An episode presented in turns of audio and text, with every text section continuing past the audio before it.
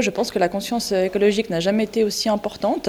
Euh, je pense qu'on a entendu clairement les cris de la rue demander euh, des mesures euh, euh,